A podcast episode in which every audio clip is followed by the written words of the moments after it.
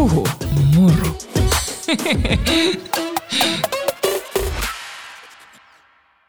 Tämän jakson sponssaa Nextory.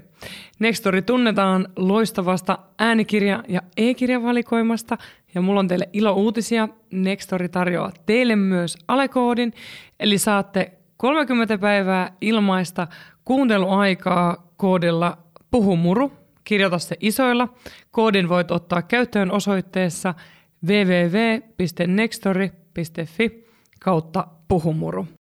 Mä oon siellä viime aikoina kuunnellut ö, itselleni iltasaduksia venyttelytuokioiden kynsien lakkauksen ja työpäivien väliaikojen ratoksi Sami Kurosen ja Ilkka Ihamäen sensuellit iltasadut kirjaa, mikä on kyllä herättänyt paljon ajatuksia ja välillä häirinnyt vähän työntekoa. Iltaisin ollut äärettömän rattosa ja Murukin varmaan siitä kiittää. Ja toden totta, onneksi Sami on myös täällä mun vieraana tänään. Tervetuloa Sami. Kiitos ja kiva olla ja tosi kiva kuulla, että se toimii se äänikirja noin monissa eri paikoissa ja Joo. monissa toiminnoissa taustalla. Kyllä. Mä en ole vielä päässyt kokeilemaan, kun tuolla on ollut noin jättimäiset pakkaset, mm. mutta millainen juoksulenkki tulee, kun kuuntelee tota, että hymyilenkö mä irstaasti sitten tuolla ympäri töölöllä Lahteen. toivon mukaan siitä sit tulee, jos ei sit juoksusta tuu hiki ja lämmin, niin sit niistä tarinoista. Kyllä, tai irstaasti, riettaasti ehkä sopisi mm. tuohon, että voi olla sellainen erikoinen hymy pienen tuskasen juoksulenkin ohessa ylämäessä, että mikä tuota olla. naista vaivaa. Se voi olla. En mäkään ole kokeillut sitä juoksulenkillä. Oh, mutta se, se voisi olla ihan hyvä ja ainakin se vie pois siitä tietystä, jos vähän niin kuin jalkoja hapottaa, niin ajatukset on muualla. Kyllä. Mutta siis äärettömän, ää, mun mielestä niin kuin, mulle tuli sellainen niin kuin riemukas olosta luki, tai kuunnellessa. Kiva kuulla. Siitä on tullut aika paljon palautetta. Sehän viime vuoden loppupuolella julkaistiin ja se on siitä saakka kyllä käynyt kaupaksi hyvin ja sitä palautetta on tullut paljon ja aika paljon se palaute on liittynyt just siihen niin kuin iltaan ja nukkumaan menoon ja ehkä sitten jonkinnäköiseen tunnelmaan virittäytymiseen, mikä on ollut ehkä tavallaan niin kuin jo nimenkin perusteella tavallaan se ensimmäinen ja suurin ajatus siellä taustalla, mutta niin kuin sä tuossa äsken sanoit, niin miksei sitä voi kuunnella vaikka keskellä työpäivää ja vähän sitä työpäivän stressiä sit purkaa sillä tavalla ja viedä itsensä niiden tarinoiden kautta sit hetkeksi jonnekin ihan toisaalle. Se on totta ja, ja mä niin kuin seksuaaliterapeuttina näen tässä myös mahdollisuuden sille, että se, että niin kuin virittäytyy ja ajattelee seksuaalisuuteen liittyviä asioita ja se on niin kuin mun mielestä se on, mä sanoinkin sulle, että se on kuin Reginan ne naisten unelmat, että, että vaikka sillä, sillä hetkellä se ei johtaisi mihinkään muuhun kuin mielenilotteluun, niin se voi kyllä lunastua oikein mukavasti sit muissa eri tilanteissa. Ja mun mielestä sellainen on sellaista aikuisten leikkiä, mitä On, niinku kaipaa, etenkin nyt. On ja sitähän ne fantasiat parhaimmillaan on, että se ei välttämättä tarvitse aina sit realisoitua ja niin kuin päätyä siihen niin kuin ihan konkreettisesti siihen fantasiaan, mutta sen fantasian kautta voi saada sen mielen avoimeksi ja se voi sitten taas johtaa moniin asioihin. Ja se tuossa niin kuin kirjaa tehdessäkin oli isona tausta-ajatuksena, että vaikka siinä kertoja minä monissa tarinoissa on Sami, mm. niin en se ole minä, vaan se on, se on kuvitteellinen Sami. Toki siinä on paljon yhtäläisyyksiä varmasti munkin elämään, mutta kyllä nämä on enemmän ja vähemmän kuvitteellisia tarinoita ja fantasioita, mutta silti kyllä niissä on aina pieni ripaus sitten totta myös mukana, että ne onko tapahtunut jotkut asiat ja kuinka paljon niistä asioista on tapahtunut mulle vai jollekin kaverille, lähipiirille vai minne, mutta kyllä jokaisessa tarinassa pieni totuuden siemen sitä aina on. Ja toihan on mun mielestä myöskin hauska sellainen leikittely siellä iltasatujen taustalla. No et- se just, että onko se tapahtunut Niin, mulle vai että niin. niin. mikä tässä on totuus tässä tarinassa. Ja muuhun tietenkin iski myös se, että se toinen henkilö on Matti ja mun mies on Matti. Ja mä se, että nää, minähän tunnen oikein nämä miehet täällä, mitkä seikkailee. Kyllä. Tosin Satujen Matti on vähän tämmöinen vanhempi herrasmies. ei se mitään, mutta Maailmaa munkin mies vanhenee. kokenut mies, totta. totta. Mutta joo, ei se tota... Ja sitten se, se tuo hauskoja mieleyhtymiä, että siinä, kun siinä alussa on se joogakohtaus heti, kun se nainen mm. joogaa siellä mökin terassilla, niin mä kuuntelin sitä ja mä joogasin. Okei. Alkoi niinku, tuli ihan erilainen silleen pieniä katseita, että näkeekö mun mies, että mä tässä joogaan. Niin. et, et se niinku, ja sitten totta kai se herättää myös omia vanhoja muistoja mm, niinpä. mieleen. Ehkä vanhoja niitä Reginan naisten unelmiakin mm. nousee sieltä. Et, et, ja monethan näistä on tosi universaaleja. Et mä luulen, että aika moni voi samaistua erinäisiin hetkiin. On, on. Kyllä mä luulen, että tuossa, jos ei nyt ihan jokainen tarina löydy sit sieltä omasta elämästä, mutta hyvin monesta löytää sit sellaisia, että niin, että mullekin kävi melkein noin. Että mm. kyllä tuossa on jotain tuttua. Sä, sä oot saattanut kuulla siis ton palautteista. No kyllä, niitä palautteita on tullut paljon ja kyllä ne on 99 prosenttisesti tullut naisilta ne palautteet. Mä, mä toivon, että myös miehet on tätä kirjaa lukenut ja kuunnellut, mutta ehkä ne ei sitten samalla tavalla yhtä avoimesti uskalla sitä palautetta antaa. Mä itse asiassa mietin sitä, että toivottavasti miehetkin kuuntelisivat mm. tätä. Ja, ja mä mietin sitä ylipäätään niin kuin heteroparien, ja mä en ole päässyt vielä kirjan loppuun, että miten tämä moninaisuus tulee esiin, mutta, mutta myös ylipäätään se, että tuostahan voi kuunteluttaa kumppanille jonkun mm. pätkän, mm. että tämä. Mm ja, ja kun mä usein niin kun asiakkaiden kanssa, jos me puhutaan fantasioista, niin sehän ei riitä, että sä sanot, että mua kiinnostaisi äm, tällainen fantasia, missä tavataan tanssilavalla. Mä kuuntelin sen tanssilavakokoukseenkin mm. ja, ja asiat johtaa toiseen, vaan vaan niin kuin mikä siinä, niin kuin, oliko se jo se hetki, kun siinä valssin aikana mm. käsi sujahti vähän niin kuin mm. hameenhelma alle, että mennään niihin nyansseihin, mitkä mm. niin kuin saa sen väreilyn siellä omassa kehossa ja mielessä. Kyllä. Kyllä siinä sitä moninaisuutta siinä mielessä on, että siellä on, on tyttöjen välistä rakkautta ja sitten siellä on tämmöistä parinvaihto-meininkiä uh-huh. yhdessä tarinassa, että kyllä siellä sitten niin kuin vähän sitä on. Toki sitä mm. jonkun mielestä voisi olla ehkä vähän enemmänkin, mutta – Katsotaan, palautetta on tullut paljon ja kyselyitä siitä, että tuleeko näitä vielä lisää. Toivotaan ja jos tulee, niin ehkä sinne sitten upotetaan vähän Mä ainakin, vielä lisää sitä moninaisuutta. Mä ainakin lisää itteni tähän listalle, että vaikka en ole vielä loppuun päässyt, niin tällaista kirjallisuutta kyllä tarvitaan. Tällaista kevyempää ja liikittelevää ja, ja mä luulen, että noihin voi myös palata. Mm. No näin mäkin uskon ja myyntitilastotkin sen puolesta puhuu, että se on mennyt käynyt kaupaksi tosi hy- hyvin ja se palaute, mitä on tullut, niin kyllä se viesti ja kertoo siitä, että kyllä näillä jonkinnäköinen tilaus sitten on. Et kevyttä viihteellistä luettavaahan se on. Siellä on tosi paljon pilkettä mukana, että se ei ole niin kuin todellakaan otsarypyssä ja vakavalla otteella kirjoitettu, mutta kuitenkin kuitenkin sillä tavalla tosissaan, että sieltä voisi sitten ne, ne tarinat kuulostaa oikeasti ihan uskottaviltakin, että nämä olisi voinut tapahtua joskus jos, jossain ja ehkä on tapahtunutkin. Mm, joo, toi, teidän pitäisi nähdä Sami hymy. tota, pakko kysyä, että että miten toi vaikutti niinku kirjoittaa tätä itseä, kun mä oon kirjoittanut kirjan naisen orgasmista, niin kyllähän se mm. niinku, laittaa välillä kierroksia kirjoittajalle itselleenkin, kun miettii niin paljon asiaa nimeltä nautinto. Mm ja tuolla erottinen iloittelu, niin vaikuttiko se suhun tuon kirjan kirjoittaminen? No totta kai siinä omatkin aistit sit virittäytyy ihan, ihan uudenlaiselle tasolle. Ylipäätään mulle kirjoittaminen on aika uutta. Mä oon okay. ollut puhetyöläinen, tehnyt radiota yli 30 vuotta ja TVtä sen parikymmentä vuotta, mutta ton tyylinen kirjoittaminen oli mulle ihan uusi, uusi aluevaltaus. Että mun piti opetella ensinnäkin jo pelkästään se, että niitä tarinoita saa kirjoitettua ja siinä on jonkinnäköinen looginen eteneminen siinä tarinassa ja niin monia asioita piti ottaa huomioon ja opetella.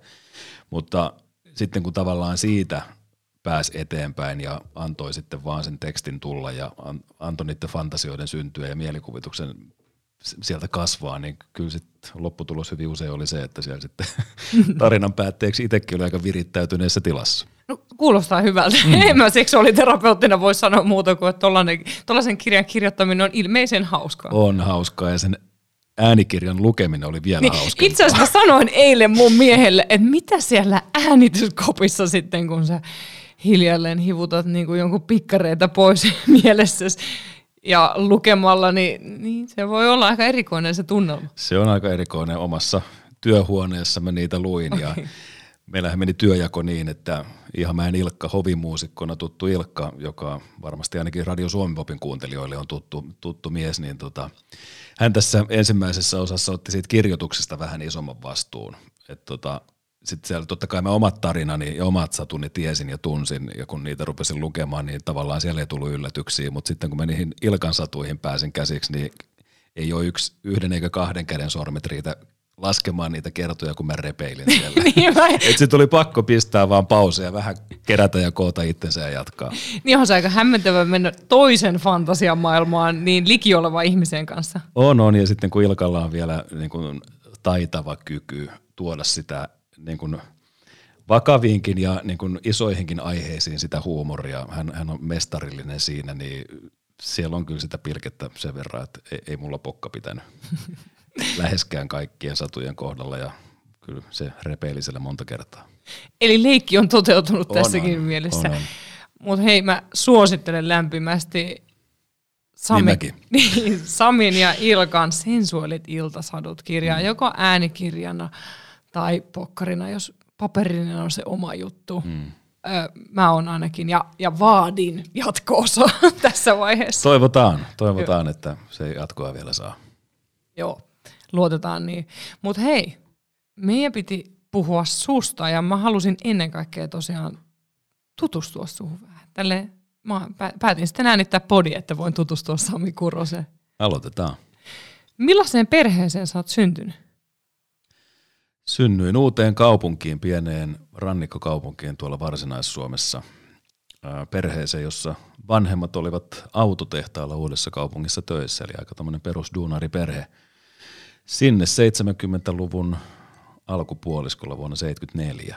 Ja tota, pikkuveli syntyi sitten 77, kolme vuotta myöhemmin ja siinä me sitten aika lailla perus, perusmeiningillä mentiin monta vuotta. Sitten isä ryhtyi yksityisyrittäjäksi, oli siellä autotehtaalla tosiaan ensin töissä ja sitten hän perusti oman firman ja sitä kautta sitten tietenkin yrittäjänä arki piti isää sitten aika paljon töissä kiinni, että sitten tavallaan se elämä muuttui siinä kohtaa sitten vähän.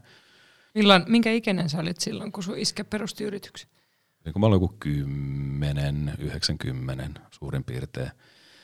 Ja tota, ei siinä sitten mitään. Sitten kaikki kesät, kesäduunit mulla meni sitten isän, isän työpaikalla ja aika paljon mä siellä sitten niin kuin aikaani, vapaa-aikaani myös vietin. Sitten vanhemmille tuli ero muutama vuosi sen jälkeen ja sitten me jäätiin mun pikkuveljen kanssa isän luokse asumaan. He oli just, tai me oltiin just rakennettu omakotitalo, ehdittiin niin kuin perheenä asua siinä ehkä vuosi kaksi. Ja sitten tuli vanhempien ero ja sitten jotenkin niin kuin isä jäi sitten siihen juuri, juuri valmistuneeseen omakotitaloon, niin sitten meidän oli myös velin, veljeni kanssa helppo jäädä siihen, kun oli sitten tavallaan asetuttu ja äiti muutti siitä sitten pois ja tämä johti sitten siihen, että isästä on tullut mulle sitten niin kuin vanhempana läheisempi. Että sitten on ollut aina, aina niin kuin isän poika. Okei. Mill- Mutta- millainen pikkupoika sä olit silloin, kun sä olit ihan pieni? No kyllä mä olin hyvin utelias silloinkin jo ja sellainen tosi urheilullinen. Mä harrastin paljon kaikenlaista, piti kokeilla niin kuin jääkiekosta, jalkapallosta, judosta, yleisurheilusta, niin kuin kaikesta mahdollisesta lähtien, niin kuin kaikkea tuli kokeiltua. Näistä lajeista sitten jääkiekko selkeästi oli se kaikkein niin kuin eniten aikaa vievä. Mä joskus seitsemänvuotiaana taisin aloittaa muistaakseni lätkän pelaamisen, sitten se jatkui aina 15-vuotiaaksi saakka, kun alkoi sitten rock'n'rollia ja tytöt kiinnostaa, niin sitten lätkä jäi.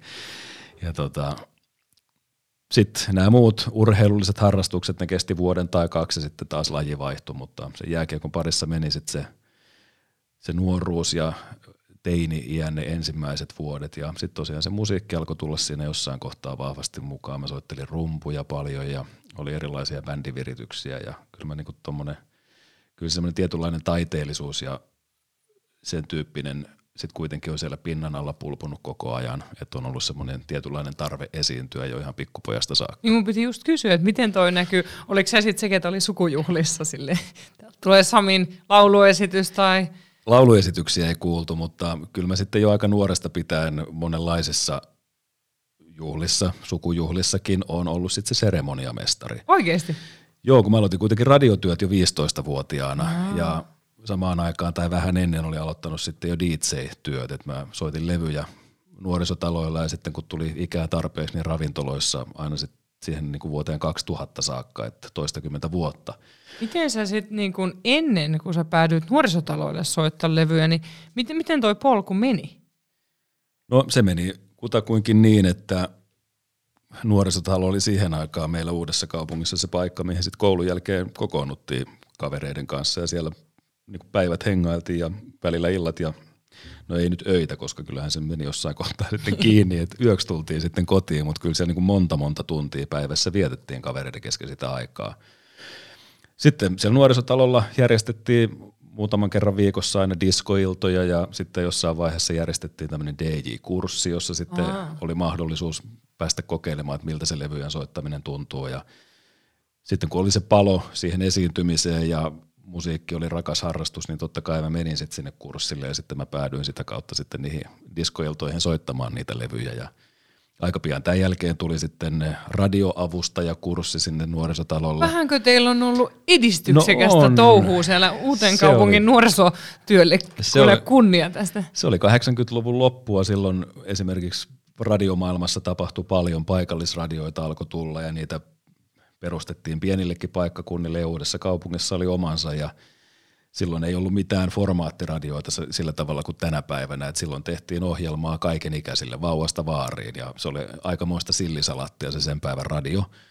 Ja sinne sitten totta kai lasten ja nuorten ohjelmiin tarvittiin vetäjiä ja haluttiin, että ne vetäjät on myös niin kuin tavallaan sit kohderyhmänsä ikäisiä ja sitten tuli tämä radioavustajakurssi ja sitten mä menin sinne. Mä ajattelin, että no ei se mitään ota, jos ei se anna. Ja tota, sitten huomasin aika nopeasti sitten sen jälkeen, että hei, tämähän on sellaista duunia, mistä mä tykkään. Ja ei siinä mennyt sitten montaa viikkoa, kun tuli soitto sieltä radiosta, että tulisitko kokeilemaan, että täällä olisi pari ohjelmaa, jota voisit lähteä testaamaan ja sillä tiellä ollaan. Kyllä se sitten mm. vei tosi nopeasti mukanaan sillä tavalla, että sitten mä huomasin viihtyväni siellä radiolla enemmän kuin koulussa ja sitten mä lukion tokaluokalla vanhojen tanssien jälkeen sitten oli jo sit tilanne se, että mä vietin siellä radiolla niin paljon aikaa, että mä marssin sitten rehtorin kanslia ja ilmoitin, että meikäläisen koulunkäynti loppuu tähän, että mä siirryn työelämään ja, ja sitten siitä lähtien on sitten töitä painettu.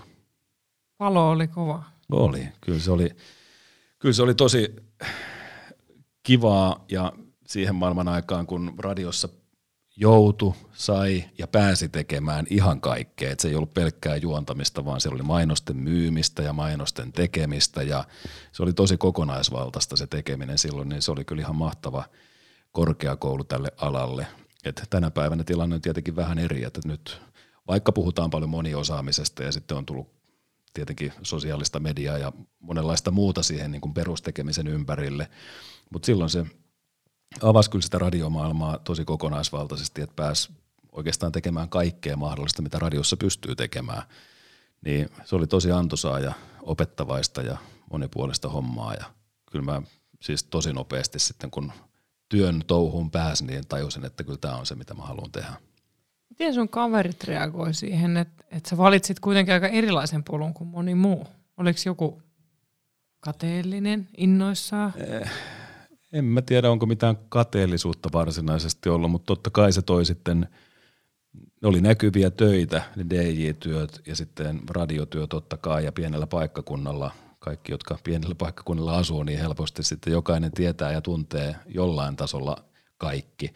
Mutta sitten kun tekee tuollaista näkyvää työtä, niin kyllähän siinä tietyllä tavalla tosi nuorena tuli sitten jo omalla pikkupaikkakunnalla pikkujulkikseksi sillä että niin kuin kaikki tiesi, että toi on toi.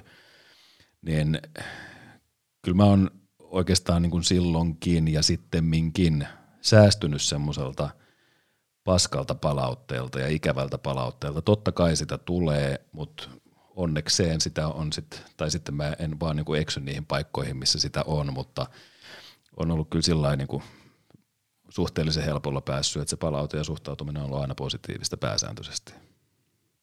No, mutta se on, se on ihana kuulla, koska ihan liikaa tulee usein ikävääkin palautetta. Joo, ja totta kai nyt sitten niin somen kautta, kun pystyy nyt anonyymisti tuolla huutelemaan mitä sattuu, niin se on lisääntynyt se semmoinen paskan ja loan heitto, mutta mm. sitten onneksi tässä on nyt kilsoja sen verran takana, että sitten osaa kyllä vähän varjella itseään niiltä, että sitten jos haluaa niiltä säästyä, niin sitten kannattaa jättää keskustelupalstat ja jodelit ja muut lukematta. Joo, mä en käy niissä ollenkaan, mm. ei hyvä. Mutta mut mä haluan kuulla lisää vielä pikkusamista. Mm. Teidän perheessä, niin miten sun vanhemmat, näyttikö ne rakkautta toisille? Millaisen niin kuin, rakkauden mallin sä oot saanut kotoa? No ei meillä kyllä hirveästi läheisyyttä ole kotona koskaan jaettu ja näytetty.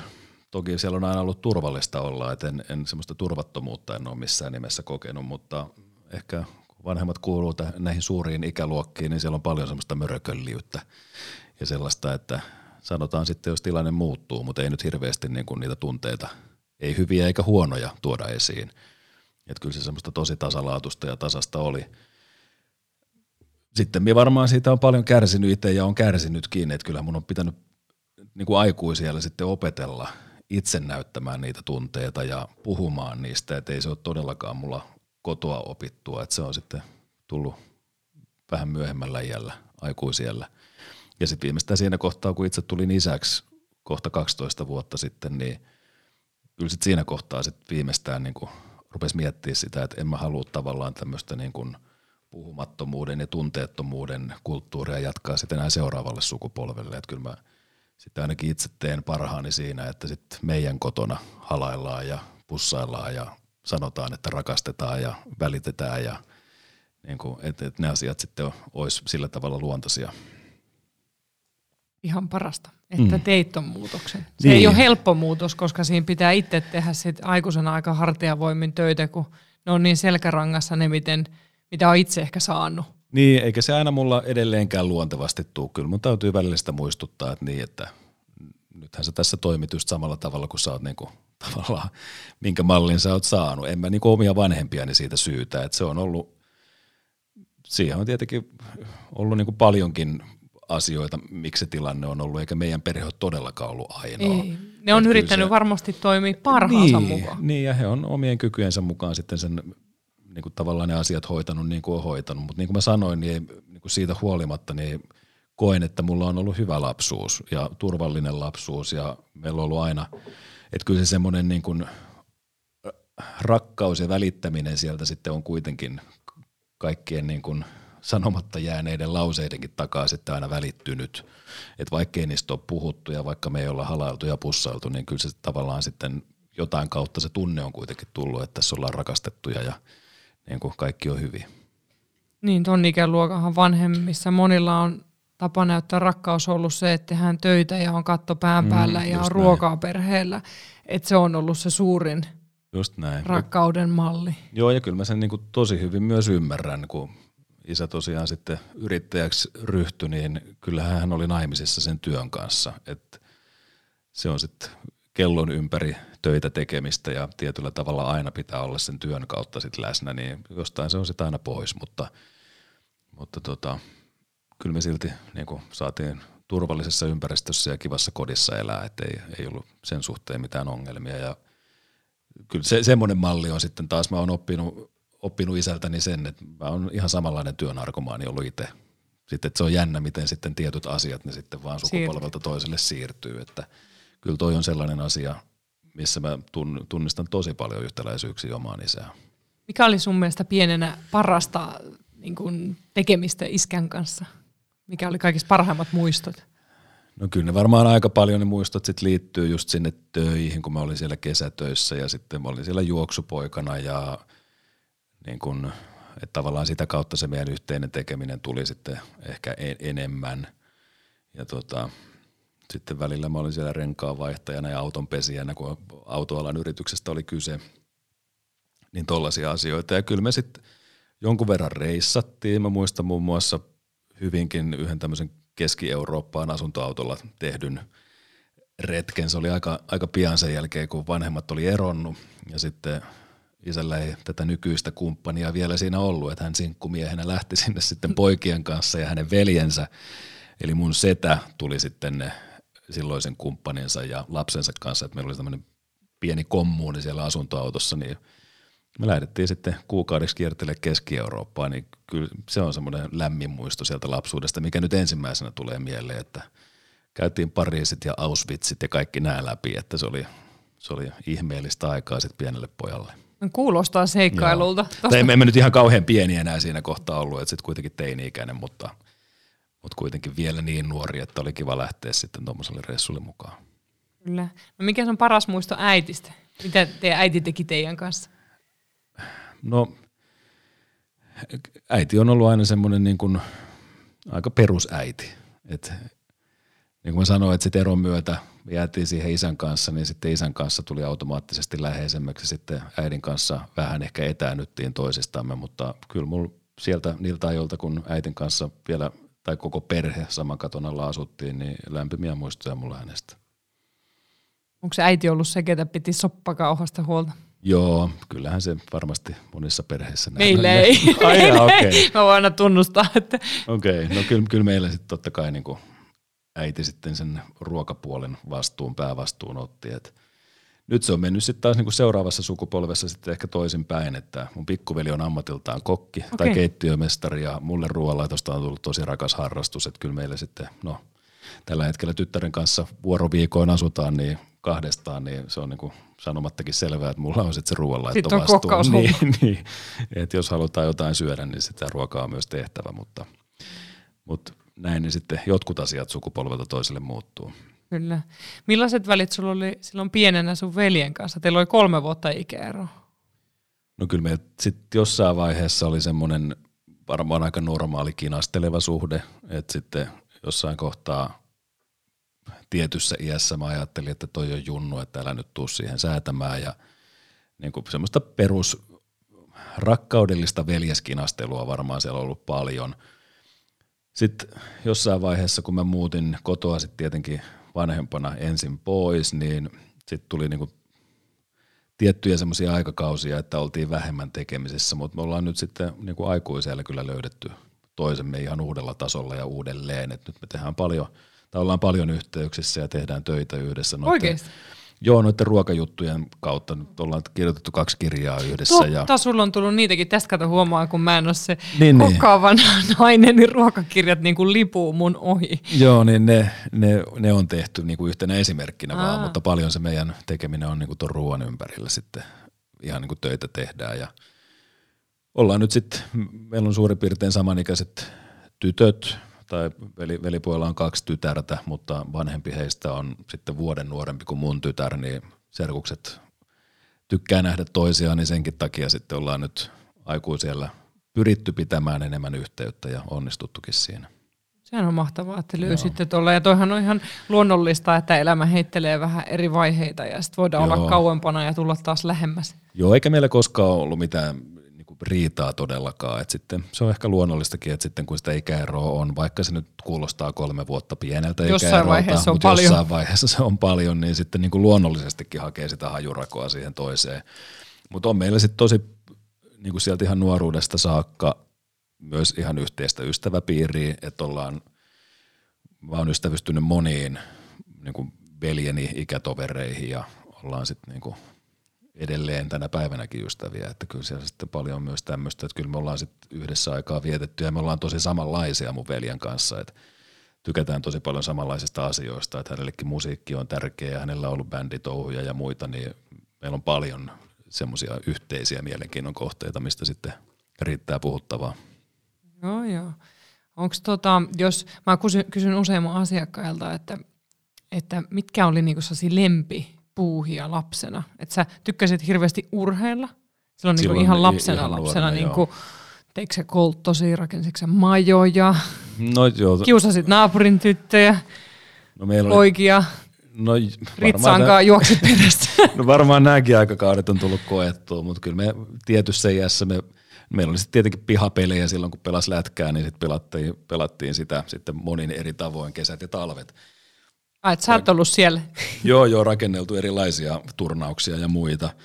Sitten mä en tiedä, onko tänä päivänä, tai, jo, tai tietääkö tämän päivän nuoret edes vaklaamisesta mitään. Onko niin, sulle tuttu? Kyllä me vaklaattiin, me ravattiin Karkkilassa kaikki, kaikkien pihoilla ja paikoissa, missä ei olisi saanut vaklaamassa kaikki. Kyllä, että silloin yhdessä vaiheessa me asuttiin rivitalossa ja sitten siinä alueella oli tosi paljon rivitaloja, niin kuin, rivitaloyhtiöitä niin kuin kadun varrella useita, niin sitten oli aina sen niin kuin oman taloyhtiön lapset lähti sitten niin kuin porukalla vaklailemaan, että mitä tuolla naapuritaloyhtiön Aa. rivitalopihoilla tapahtuu. Ettei se semmoista niin kuin ikkunoista sisään kur- kurkistelua ollut, vaan se oli, se oli ihan tämmöistä niinku harmitonta. Omakotitaloalueella me ollaan tehty sitä joskus Joo, mut kurkkaus, mutta yleensä se on kyllä kohdistunut siitä vaikka luokkakaveriin, että ei kun ihana poika on ollut no siellä näin, ja on pitänyt on, yrittää kurkkaa, että näkeekö se huoneeseen. Se on just näin, että niihin samanikäisiä lapsia niin kuin tavallaan sellaista vaklaamista. Mm. Ja sitten meillä oli, siinä oli niin kuin omakotitalo- ja rivitaloalueet vähän niin kuin vierekkäin, niin sitten rivitaloista oli poikajengi, mitkä kiusas meitä, ne oli vähän isompia, niillä oli just ritsat. Ehkä sen takia tämä ritsa tuli. Että olitteko te niitä? Joo, kyllä varmasti. Siis on ollut ritsoja ja muita. Ja sitten nämä perinteiset syksyllä ollaan käyty omena varkaissa ja kyllä, tämmöiset. Kyllä se. semmoisia kolttusia on tullut tehty. No koska sulla on ollut ensimmäinen ihastuminen tai rakastuminen, mikä on oikein tuntunut vatsan pohjassa?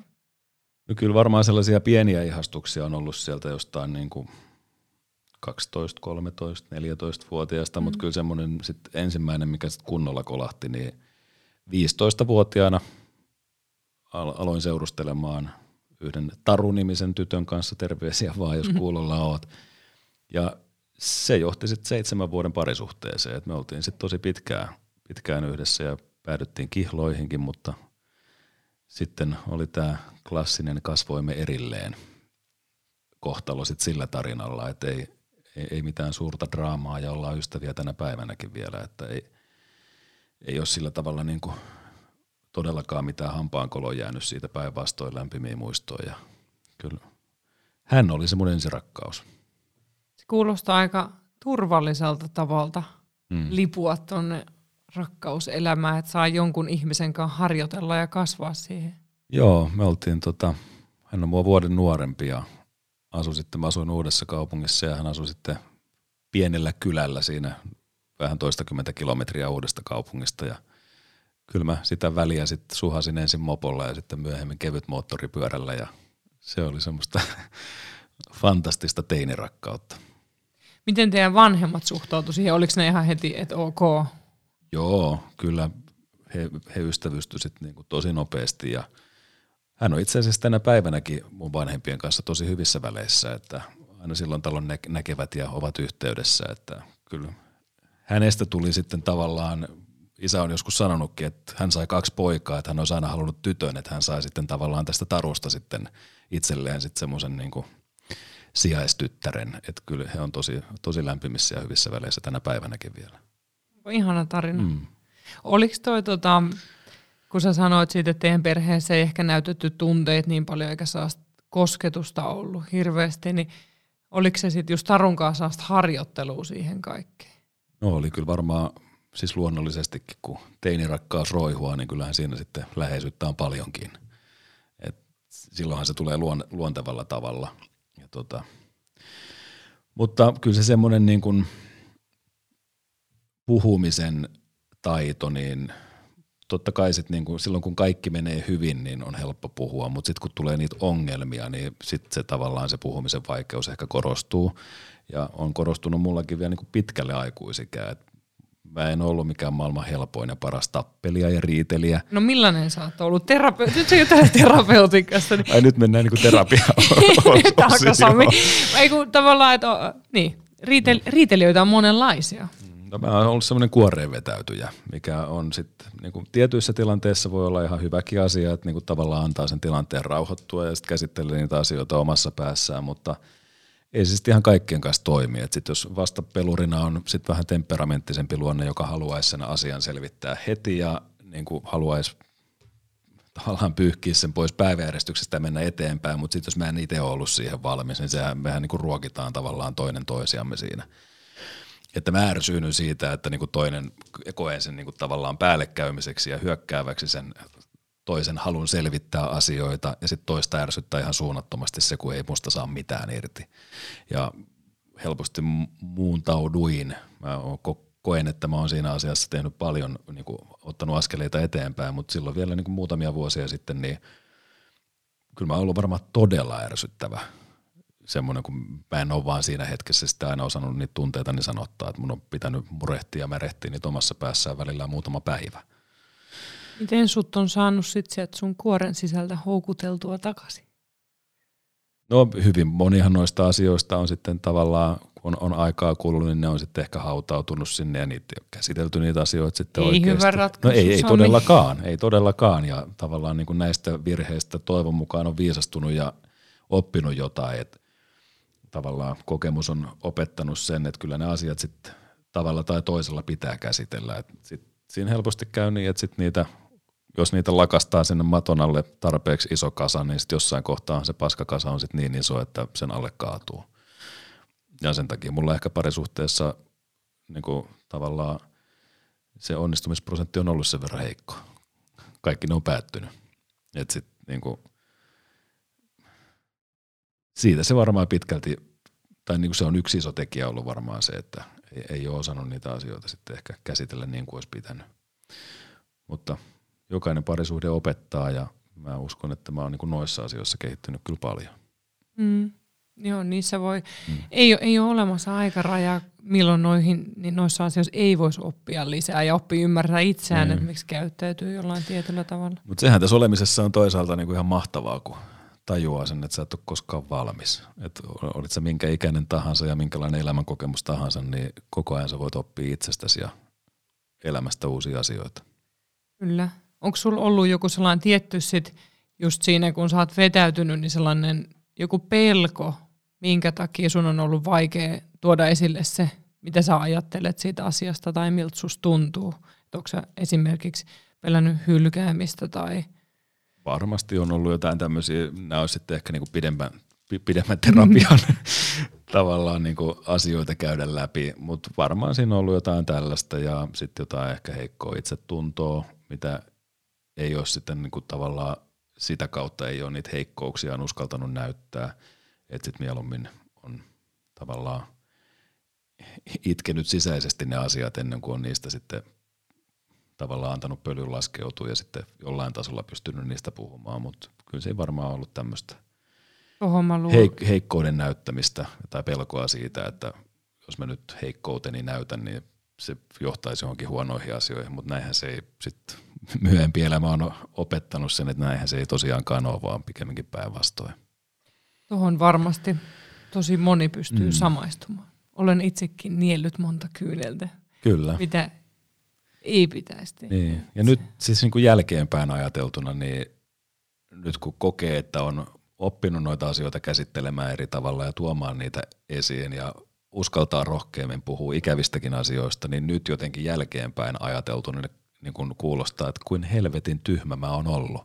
Että et miksi mä en ole pystynyt niistä puhumaan. Että kuinka paljon eri tavalla moni asia olisi mennyt, jos niitä olisi osannut käsitellä silloin oikein.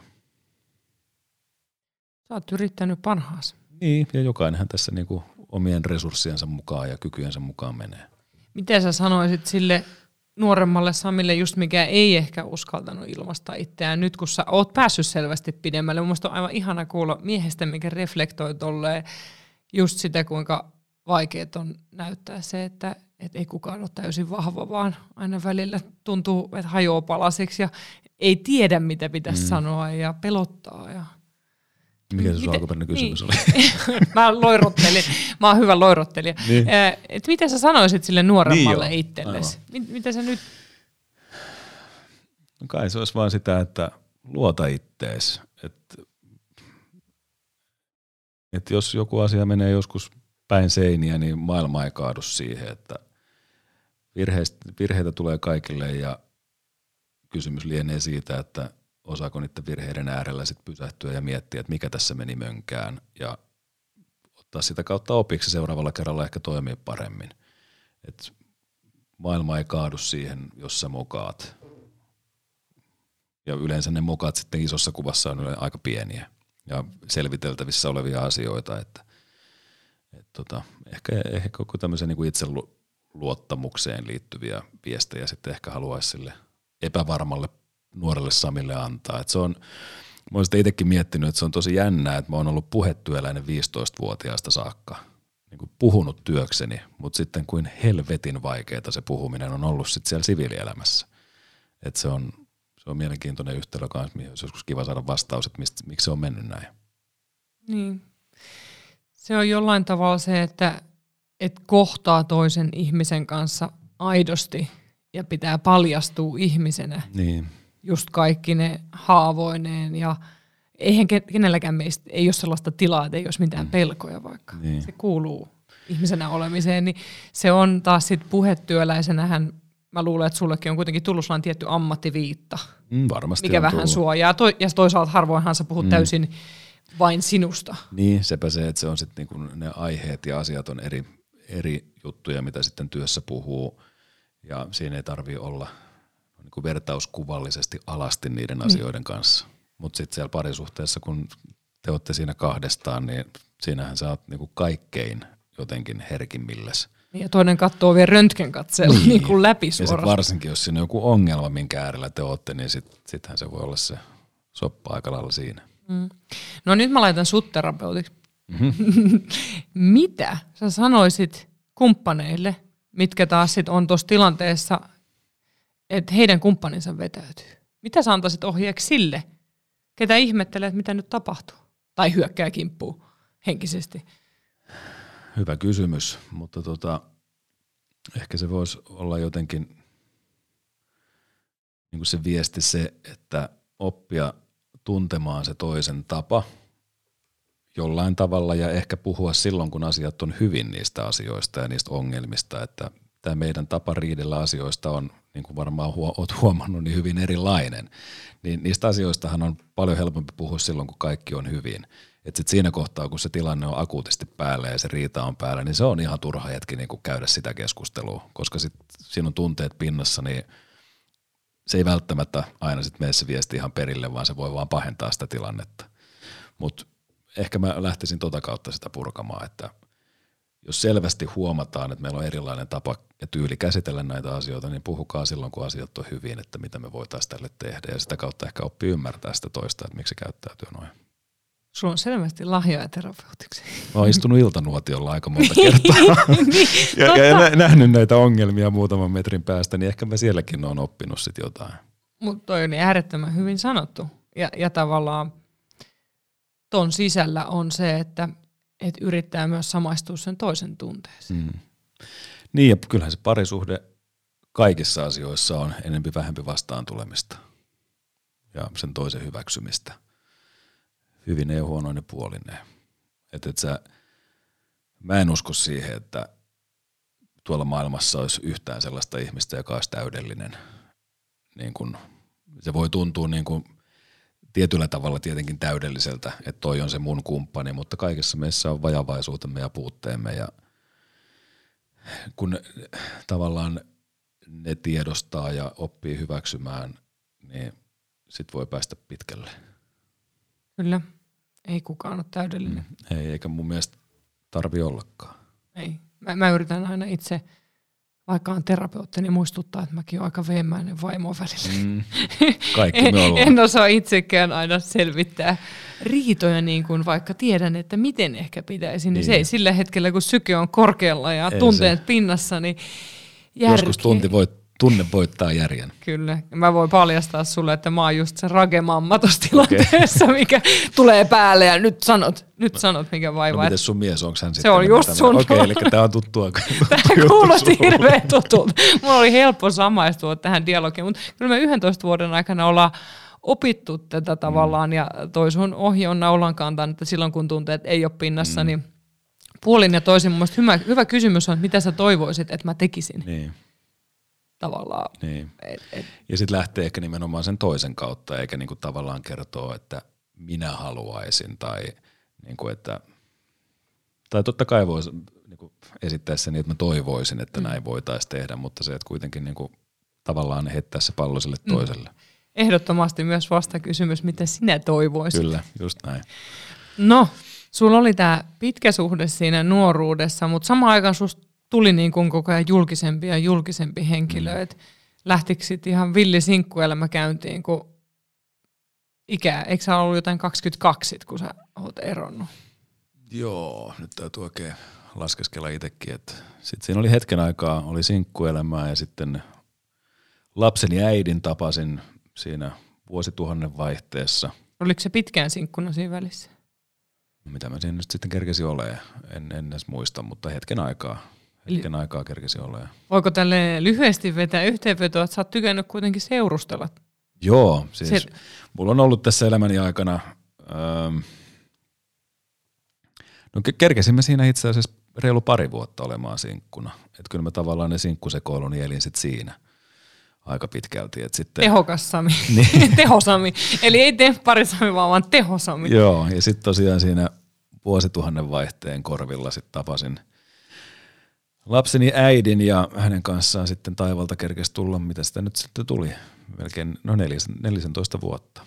Se on Et pitkä sit- pätkä. Joo, ja sitten päädyttiin naimisiin ja tytär syntyi ja sitten lapsiperhearki ja sitten tavallaan muukin arki sitten tuli tavallaan siihen, sitten, joka sitten rupesi murentamaan sitä suhdetta. Ei hänestä pahaa sanottavaa, hän on edelleen ollaan tekemisissä lähes päivittäin sitten totta kai niin kuin tyttärenkin kautta, mutta, mutta, mutta se, se tarina tuli sitten päätökseen ja, ja, ja Millaista oli tulla isäksi? Tai ei, ei, ei. Palataan vielä taaksepäin. Ensinnäkin, mun mielestä on aina ihana kuulla, miten rakkaustarinat alkaa. Miten sä tapasit sun lapsen äiti?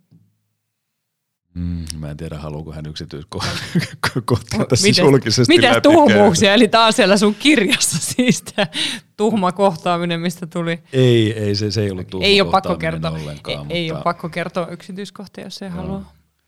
No ehkä mä jätän sen kertomatta. Saa kun tietää.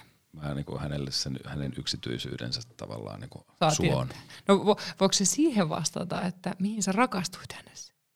No kyllä mä semmoisen positiivisuuteen ja elämän iloisuuteen. Ja sitten olihan hän ja on edelleen tietenkin niin kuin kaunis nainen. Että totta kai se ensimmäinen, ensimmäinen reaktio sit liittyi siihen ulkonäköön, että se tavallaan niin kuin sit seisautti ja pysä, pysäytti ja sitten se semmoinen elämän iloisuus ja positiivinen luonne, niin sitten hurmas sitten lopulta. Ja kyllä me sitten aika nopeasti edettiin, että hän, hän asui Porissa silloin tai Ulvilassa. Ja mä asuin silloin Turussa ja sitten aika nopeasti siinä, kun meidän suhde alkoi, niin hän muutti Turkuun. Ja aika nopeasti me sitten muutettiin yhteen ja kyllä kaikki tapahtui sitten sillä suhteellisen nopeasti. Ja Oliko se sellaista sydämen kuuntelua? tässä tarkoitat sydämen kuuntelulla. Kuuntelee, mitä tunteet sanoo. Oli, olihan se sitä tietenkin, että kyllä me rakastettiin toisiamme syvästi ja paljon. Ja sitten teille tuli tyttö. Mm, tyttö tuli sitten vuonna tai kesällä 2009. Niin te ehditte aika pitkän pätkän ennen sitä jo yhdessä. Joo, me mentiin parin vuoden seurustelun jälkeen kihloihin ja sitten oltiin monta monta vuotta kihloissa ennen kuin mentiin naimisiin. Ja itse asiassa naimisiin päädyttiin sitten vasta tyttären syntymän jälkeen.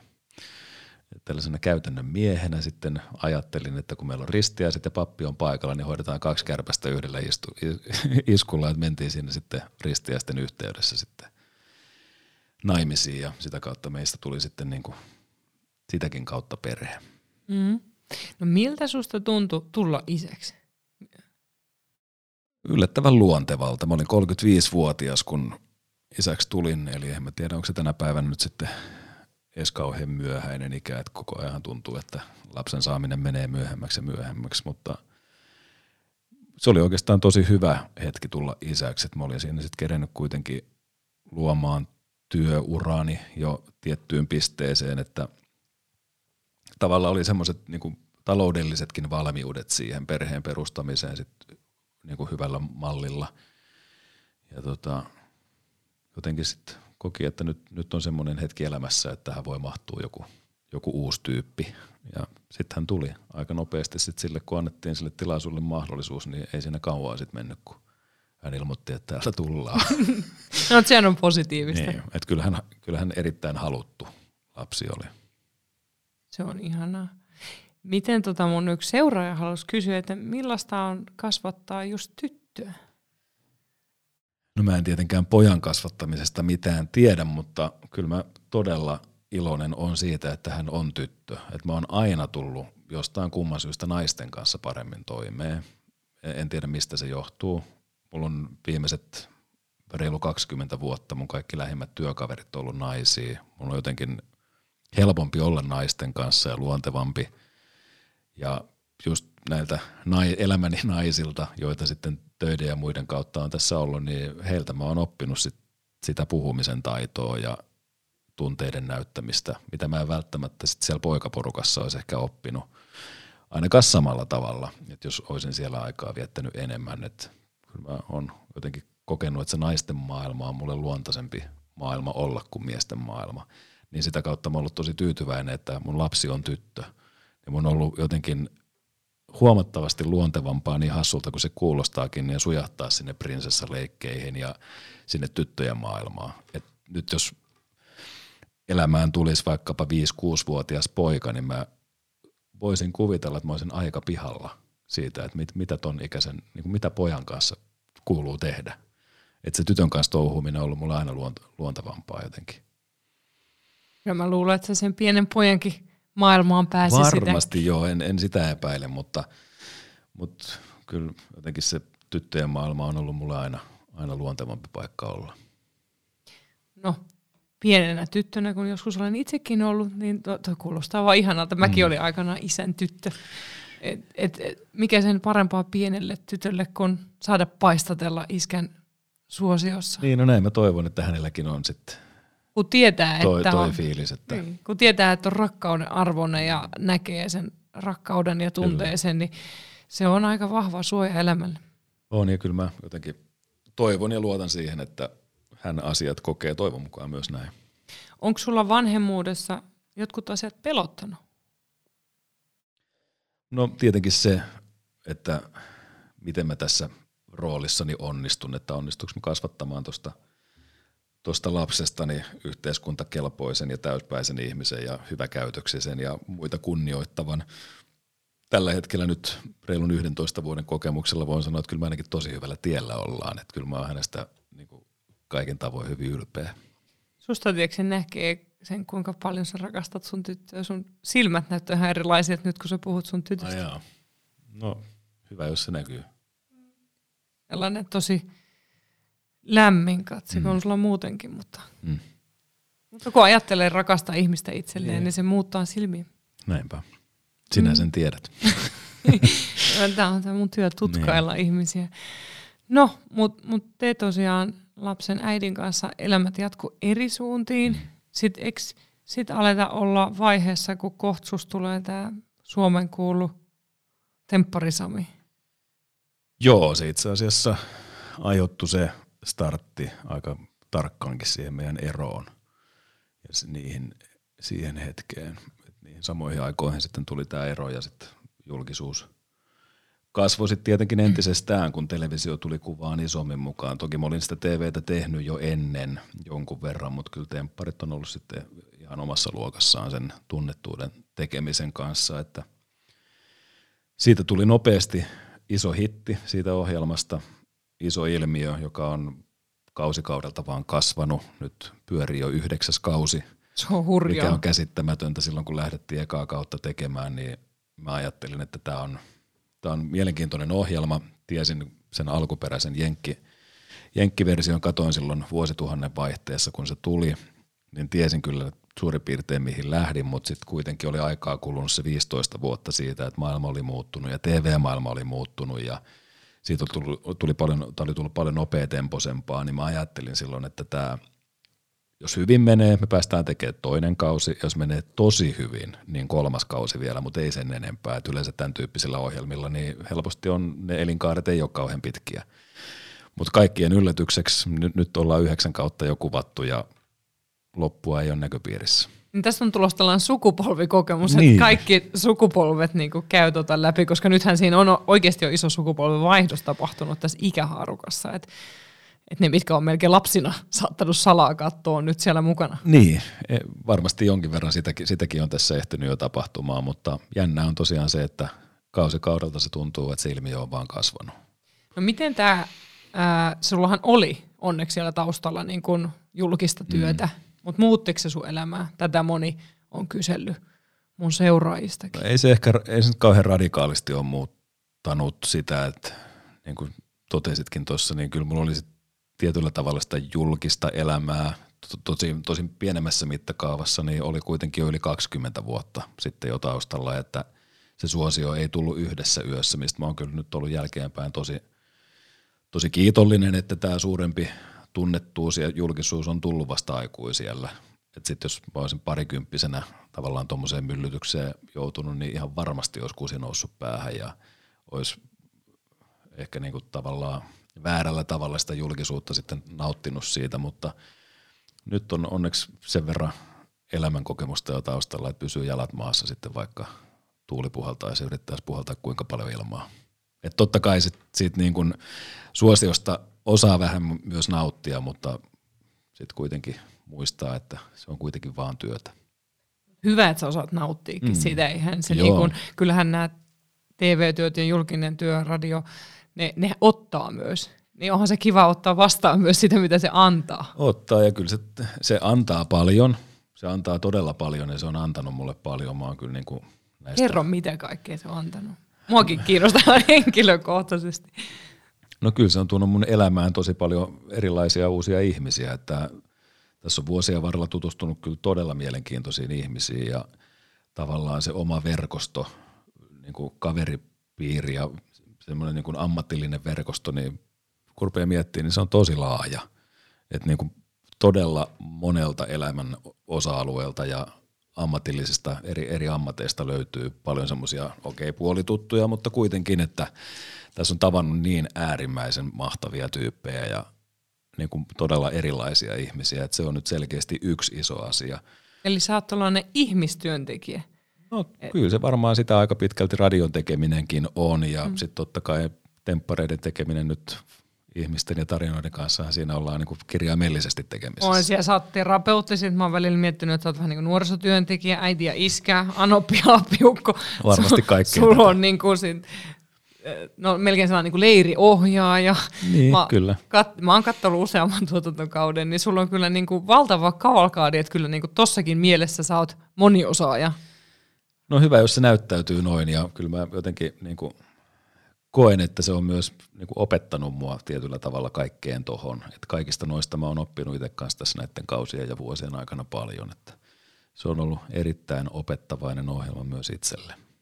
Niin siinä on varmaan väkisinkin, tässäkin asiassa mä oon miettinyt, miltä susta tuntuu, kun mä oon katsonut sitä, että et, et se et ei voi olla peilaamatta niiden ihmisten tunteita itseensä, mm. kun sä oot niin siellä niin kuin liki sitä kaikkea, mitä tapahtuu. Joo, mä en nyt en osaa tästä hatusta heittää, että kuinka monta parisuuden riitaa mä oon seurannut metrin päästä. Ja tavallaan, niin kuin tavallaan tai ei välttämättä riitaa, mutta niiden haasteiden käsittelyä. Joko niin, että mä oon käsitellyt siinä iltanuotiolla näiden ihmisten kanssa niin kuin me keskenämme ja sitten siinä viimeisellä kohtaamisella, kun nämä ihmiset käy niitä keskenään läpi, niin kyllä siinä, jos vähänkin on siinä tilanteessa ja hetkessä elää mukana, niin väkisinkin siitä sitten jotain oppeja jää elämään. Ja sitä mä toivon myös, että katsojatkin suhtautuisi siihen niin, että yrittäisi peilata niitä tapahtumia nimenomaan siihen omaan elämään, että miten mä toimin tuollaisessa tilanteessa, jos meillä, meidän parisuhteessa on vastaavanlainen haaste, niin osaako mä käsitellä sitä? Ja jos niin, miten mä sen käsittelen ja miten mun kumppani, että voitaisiko me tehdä joku asia toisin ja paremmin. Et mä, mä toivon, että myös tämän tyyppisiä oivalluksia sitten tehdään myös siellä kotisohvilla. Siis temppareissa mulla on kyllä naurettu vähän päin naamaakin välillä, kun mä oon sanonut, että se on, se on kans viihdeohjelma, että jos sitä katsoo oikeiden lasien kautta, mm. niin siellä on paljon merkityksellisyyttä on. ja sellaista, mistä ihminen voi oppia paljon on. itsestään, toisestaan, myös siitä, että kuinka helposti me välillä arvostellaan toisiin ja niin kuin on helppo mennä pätemään, että miksi teit noin tai miksi et hoitanut tätä tai niin siinä niin kuin tulee se ihmisyys aika paljasti, vaikka tietenkin mulla tulee väliin kauhean sellainen suojelutarve mm. niitä mm. ihmisiä kohtaan, mutta mm. mut niin, etenkin se kausi, se viimeinen, kun tulitte mm. siellä matka, matkalla, siis kunnolla tuolla kaukomailla, mm. kun oli miisut ja Joo. mähän kirjoitin sitten yhden kolumninkin siitä miisun pettämiskeissistä, kun sanotaanko näin, että se kolahti tähän terapiatyön ytimeen aika hyvin se, että mitä kaikkea siinä tapahtui ja kuinka tietyllä tavalla pienessä roolissa se itse seksi oli. No just näin, että siinä oli niinku tosi isoja teemoja ja sitten kun sitä alkaa sitäkin kohtausta ja tarinaa avaamaan, niin siellä oli todella isoja teemoja taustalla ja sen takia se, mitä siinä tapahtui, niin ei tietenkään ole oikein, mutta sillekin tapahtumaketjulle löytyy sitten jonkinnäköinen ymmärrys, että miksi siinä kävi niin, kun sitä alkaa miettiä vähän syvemmin kuin vain sen, että mitä se ruutu sulle siihen niin kuin silmille tuo. Et siellä oli sitten isoja asioita taustalla syynä siihen, että miksi siinä kävi niin. Ja sen kautta, vaikka se oli tietenkin ikävä, että näin kävi, mutta kyllä mä ainakin siinä viimeisellä iltanuotiolla mä koin ymmärrystä kaikkia niitä osapuolia kohtaan. Mun mielestä siinä ei ollut yhtä pahista – Olen ihan samaa mieltä. Et siinä niinku tavallaan, mulla oli sympatiat tietyllä tavalla kaikkia niitä ihmisiä kohtaan. Ja itse asiassa, kun mä kirjoitin vähän tähän mm. suuntaan, mä voin laittaa sulle vaikka sen kolumnin, jos sä et ole lukenut sitä, mutta tota, mä sain sen kolumnin jälkeen viestejä siitä, että kiitos, että sä avasit sen, mitä siellä tapahtui, ja nyt mä pystyin vihdoin selittämään mun kumppanille, mitä tapahtui, mm. kun mä petin. Niin kuin toi on mun mielestä malliesimerkki siitä, että asiat ei aina ole todellakaan mustavalkoisia. Et siellä on satoja, joskus miljoonia asioita taustalla, pieniä asioita, jotka sitten aina johtaa jokainen vähän eri suuntaan ja sitten se lopullinen polku on välillä sellainen, mikä ei tietenkään ole toivottavaa, mutta se voi olla joskus jopa ihan ymmärrettävää, että näin käy. Onko tämä sitä sellaista isoa se arvoa tai jotain, mitä sä oot temppareiden teosta saanut, kun sä oot päässyt niin likin näkemään tämän kaiken, mitä ei yleensä ihmiset pääse mm. näkemään ja kokee? No on varmasti niin kuin yksi iso asia, minkä toi on opettanut ja se, että kun vaikka tietyllä tavalla tossakin on helppo heittää sitten jokainen temppari pari samalla laariin, että se on sitä samaa porukkaa ja samaa massaa, mutta näinhän se ei suinkaan ole. Ne on kaikki yksilöitä, niiden jokainen parisuhde on omanlaisensa ja ne on kaikki erilaisia. Ja sitten kun siellä on niin erilaisia ihmisiä vielä niissä parisuhteissa sisällä, niin kyllä se on opettanut myös sen sitten ihan konkreettisesti, että kuinka paljon erilaisia parisuhteita on olemassa ja miten niitä asioita eri parisuhteissa käsitellään. Ja sitä kautta niin kuin ymmärrys erilaisiin asioihin ja tapahtumaketjuihin on kyllä laajentunut, ettei kato niin kapeilla silmälaseilla ja silmälapuilla tätä maailmaa enää. Hmm. Tämä oli se, mitä tosi moni just kyseli tätä eri tavoin hmm. temppareiden vaikutusta sun hmm. elämään. Se kiinnosti ihan hirveästi kaikki. Kyllä se samalla tavalla tai samaan aikaan, kun välillä ihmettelee sitä, että kuinka nopeasti tuollaisissa olosuhteissa se läheisyyden kaipuu tulee esiin, niin sitten samaan aikaan niin kuin ymmärrys erilaisille tapahtumille ja tilanteille on sitten myös kasvanut kyllä. Niin sä oot, niin. Se kuulostaa sun, siinä miten sä puhut, niin sä oot oppinut näkemään sen mm. taakse, mitä sä näet. Niin, ja mäkin on ihan samaa mieltä, niin kuin sinäkin tuossa sanoit, että – se on paljon monitasoisempi ohjelma, mitä äkkisilmäykseltä mm. voisi ajatella. Että se on niin helppo heittää se ohjelma semmoiseen niin kuin roskaviihteeseen ja aivot narikkaa ja tuolla ne nyt vaan sekoilee Mutta ei se ole. Se ei olekaan aivot narikkaa, sehän siinä on pahinta niin. siellä kotisohvalle, kun helppo. alkaa kauhean reflektointi. Ja moni mieltää sen niin kuin ensinäkemältä sillä että no siellä ne vaan dokaa ja pettää ja nai. Että mm. mit, mitä se ihmeellistä tuossa nyt on, että onpa kamalaa. No se on sitäkin, mutta kun se on niin paljon muuta – ja siellä on sitten tosiaan sen pinnan alla on sit tosi syviä teemoja. Nyt tässä ysikaudella, mikä nyt telkkarissa pyörii, niin käsitellään taas sellaisia asioita, mitä ei ole aikaisemmilla kausilla käsitelty. Että. Joo, mun täytyy katsoa sitä taas. Toi kesäkausi mulle jäi vähän kesken se, mikä oli. Onko se Kuusamo, Kajaani? Missä? Kajaani. Kajaani. Kainuu. Kainuu. Se... Vuokatti. Siellä, siellä suunnalla pyöritti. Se oli aika hauska, hauska tota, niin eri, eri niin kuin jotenkin. Joo, ja nyt tietenkin tämä parhaillaan pyörivä kausi, mikä Levillä kuvattiin, niin tämä on maailmanhistorian ensimmäinen talvitemparit, eli ollaan keskellä talvea pimeässä talvessa ja se luo sitten ihan uudenlaisen tunnelman siihen koko ohjelmaan. Joo. Ehkä mun täytyy tästä ottaa joku uusi mm. niin keskustelu sun kanssa, sit kun se kausi on katsottu, että mitä sieltä nousi. Joo, en mä viitis spoilata tässä Älä, kohtaa, älä, älä siellä, kerro. Siellä on, siellä on, se, on, se on mielenkiintoinen kausi. Mä uskon sen. Onko tämä tota, paljon tuossa kyseltiin myös tavallaan, miten, kun siinä on myös tietenkin temppareissa se parisuhteiden sisällä se intiimiys ja seksuaalisuus niin paljon läsnä, niin onko ne vaikuttanut suhun, miten sä näet parisuhteista tai muuten suhteessa seksuaalisuuden? No ihan samalla tavalla kuin tuossa jo vähän viittasin siihen, että niitä parisuhteita on hyvin erilaisia, niin niiden erilaisten parisuhteiden sisällä tapa suhtautua seksuaalisuuteen on myös hyvin moninainen, niin kyllä se on sit sitäkin ymmärrystä laajentanut, että en mä, en mä lähde kenenkään seksuaalisuutta ja haluja ja tyyliä ja tapaa tuomitsemaan niin kuin enää. En tiedä, onko mä koskaan lähtenyt tuomitsemaan, mutta nyt vielä vähemmän. Että nyt semmoinen niin ymmärrys siihen, että tapoja olla ja elää myös seksuaalisesti on ihan yhtä paljon kuin meitä on ihmisiä, että jokaisella on se oma tyylinsä ja niin kauan kun kaikki tapahtuu yhteisymmärryksessä ja kaikilla on kivaa, niin se ei ole multa pois, jos se toisen tapa on erilainen kuin mun tapa. Muistakaa te. Mm. Sami on, mä koulutan siis mun kakkosseksuaaliterapeutin puhumuru Oyhyn selvästi, kun potentiaali on käsin kosketeltava. Mä voin tulla kesätöihin sulle näihin hommiin. Joo, toi on hyvä. Toi on hyvä. Arvan, mä oon muuten haaveillut siitä, että mä, mä pääsisin johonkin tempparijaksoon asiantuntijaksi sun kanssa. Tää täytyy hoitaa tämä homma. Se olisi tosi hauskaa, koska mm. mä oon monta kertaa ajatellut, että voi voi, nyt mä haluaisin tonne juttelemaan noitten kanssa. No me järjestetään tämä, hoidetaan tavalla tai toisella. Ja, ja, ja, mä oon ihan, se, en, nyt sä pääset kesätöihin. Paikka on lunastettu. Mutta hei, ennen kuin me lopetetaan, niin mun mielestä se oli ihana kysymys, mitä joku mun seuraaja kysyi, että mistä sä unelmoit? Toi on niin vaikea, vaikea ja iso kysymys. Sitä aika usein multakin kysytään, enkä mä tiedä osaako mä siihen mitä yhtä oikeaa vastausta antaa, mutta... Ei ole oikeaa vastausta. Niin, mutta ehkä mä tasapainoisesta elämästä on ehkä viime aikoina haaveillut aika paljon.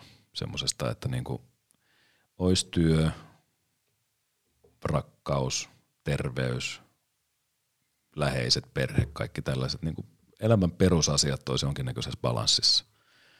Et aika pitkään on niin mennyt niin, että aina on, niin kuin asiat on ollut tosi hyvin niin kuin isossa kuvassa, mutta aina siellä on joku asia sitten, mikä on mättänyt. Et on ollut niitä niin kuin omassa parisuhteessa niitä ongelmia ja niitä sydänsuruja ja murheita tai no terveyden kanssa, kop, kop ei ole oman terveyden kanssa ei ollut mitään ongelmia, mutta sitten niin kuin, että sellainen, että, niin kuin, kaikissa elämän tärkeimmissä osa-alueissa olisi tietynlainen tasapaino, niin jos sellaiseen zen-tilaan joskus pääsisi, niin sit voisi olla ehkä ihan tyytyväinen. Olen tyytyväinen tämänkin hetkiseen tilanteeseen, ei siinä, mutta, mutta aina voi nuo asiat olla paremminkin. Tähän on ihan äärimmäisen hyvä lopettaa. Toi on tota, mikä sen parempi kuin, mä jotenkin kuulen tuonne, että et haaveilla tavallisesta elämästä. Sellaiset niinku, se, tietyllä tavalla joo. Niin, se, tavallinen mun mielestä se usein nähdään ihan vääränä, mutta tuossa niinku, Arki on ihanaa. Mä, Arki. mä, mä rakastan tavallista arkea. On ihan mahtavaa. Kiitos Sami ihan valtavasti. Kiitos. Oli kiva että olla. olit täällä vieraana. Ja muistutan vielä kaikkia, että koska tämän jakson sponssasi Nextori, mä toivon, että te käytte kuuntelemassa Samin ja Ilkka Ihamäen sensuellit iltasadut, eikö niin? Koska mä menen sanoa aina aikuisten iltasadut, mutta se on sensuellit no. iltasadut. Löytyy Samin nimellä.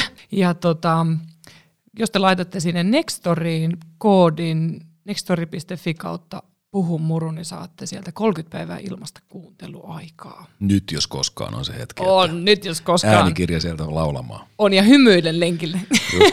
hei hei! Puhu muru.